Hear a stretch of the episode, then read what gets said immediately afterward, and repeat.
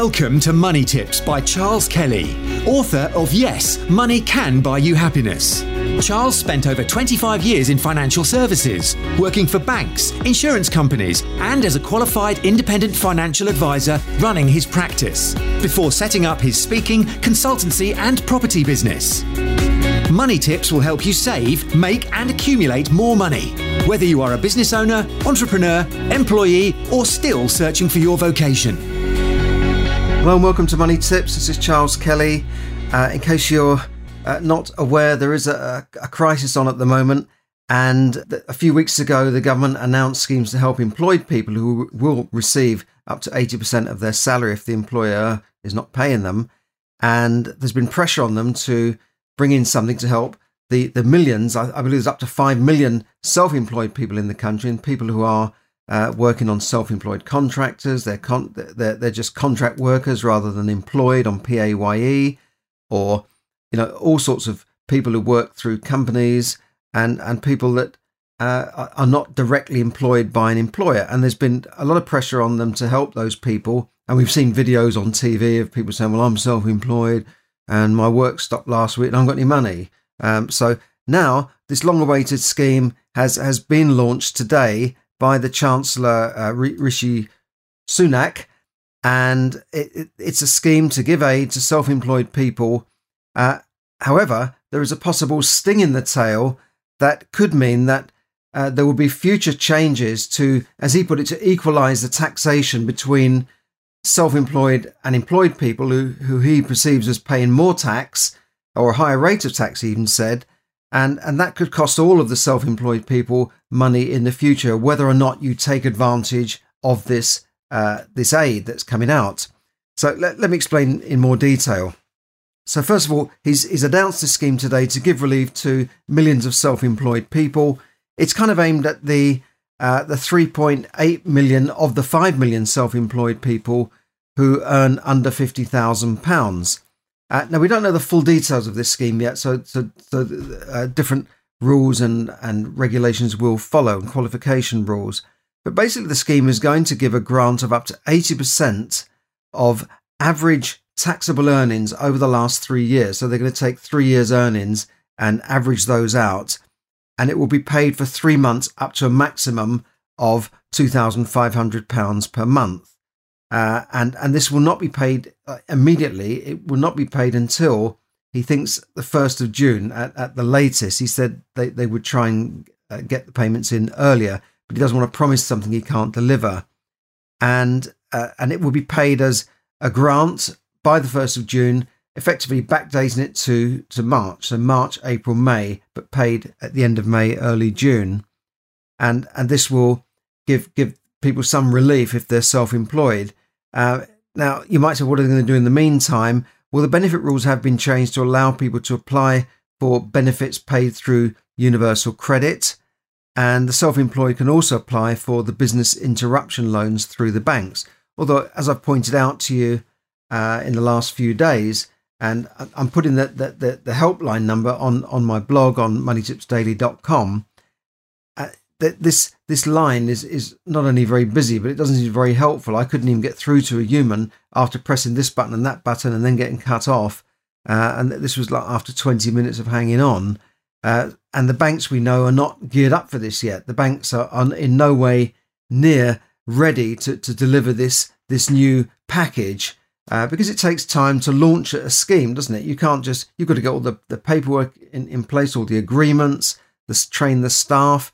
And I went into my bank the other day. There were two members of staff there, one standing at the door saying, right, only two in at once. And no, you can't go. I want that old man. He's in first. And the guy said, well, I'm not even waiting to go into the bank, And then there's one lady behind the counter, and they're not sitting down with you anymore. If you've got a problem, they won't sit down with you in an office to sort out an issue with your account.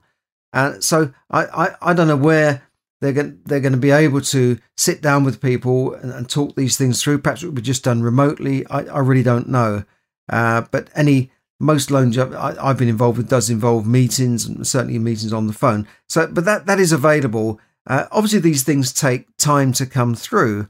There's also the deferment of tax that will be during July will be deferred until next January. So the self-employed people who pay tax in January and July won't have to pay the July payment.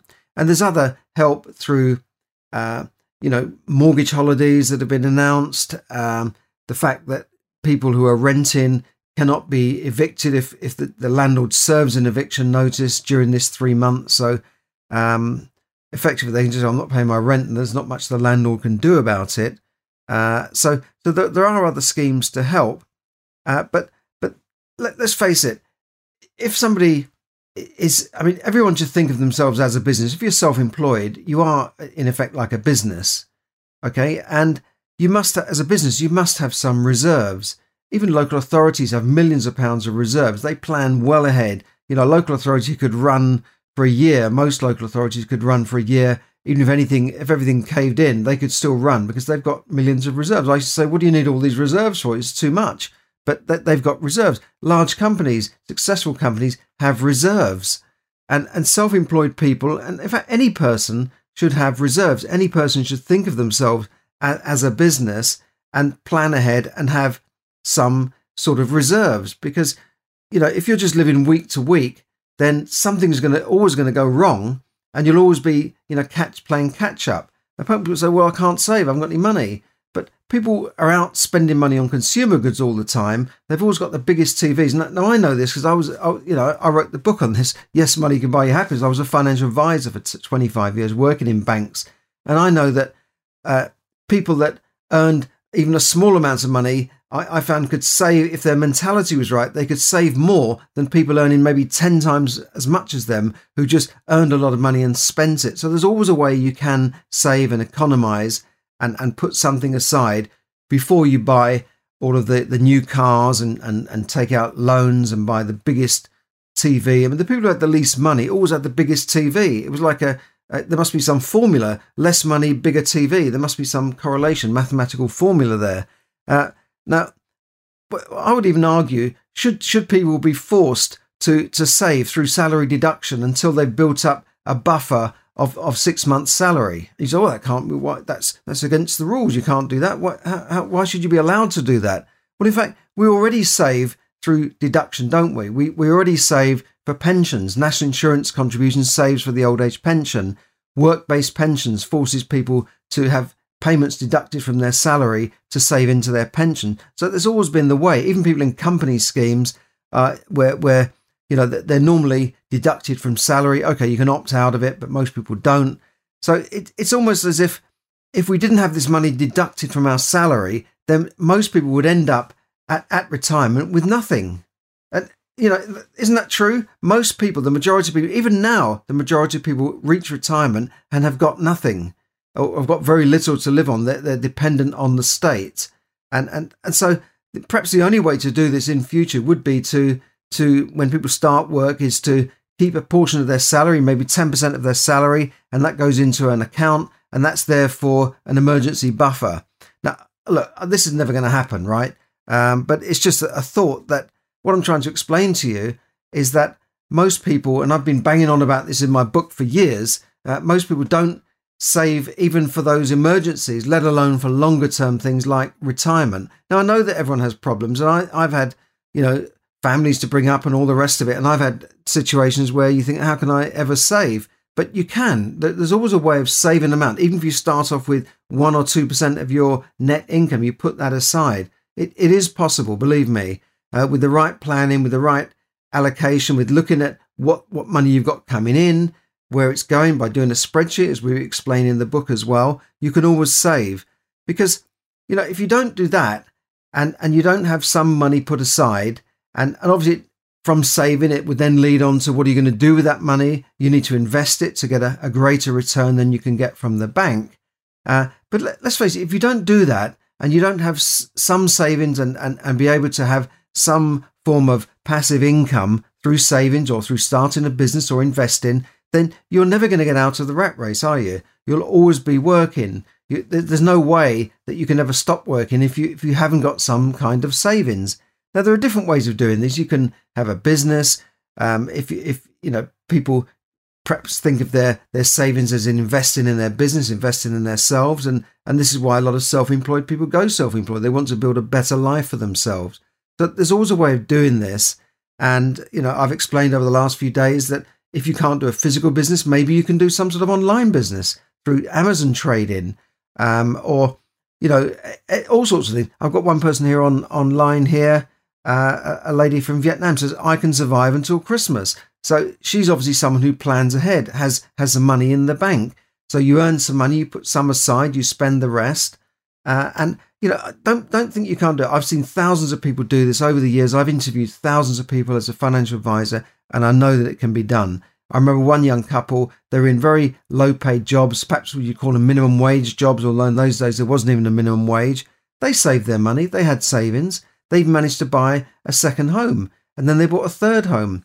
Then they, by you know, investing in a property, they managed to build up a bit of equity. They then sold that and bought another one and then remortgaged that. You know, there's always a way of doing these things. And believe me, one worked as a sort of concierge in a club somewhere in London. The other lady used to do cleaning jobs. And yet they were able to build up some wealth for themselves. So when they're nearing retirement now, I know that they're going to be comfortable in retirement, and they're already planning ahead. So, you know, there's lots of ways you can make extra money. If your income is really that tight, then have you thought about maybe starting an online business or getting a second job or cutting out something that you don't need? Look at your direct debits. And that, believe me, that's the only way out of this rat race. And, you know, if you look at my blog, I'll talk about things like learning how to trade online, or perhaps taking what you have as a physical business now and launching it online through things like Amazon trading. So if you're interested, get in touch with me, Charles at charleskelly.net. So there you go. This scheme has been announced by Rishi Sunak, and you know, and it's a good scheme. It's unprecedented. It's the government really putting billions of taxpayers' money in a way into helping the employed, the self-employed, and all the vulnerable people in our society to get through this coronavirus. And remember how lucky we are in the UK, because in many countries they don't have this safety net.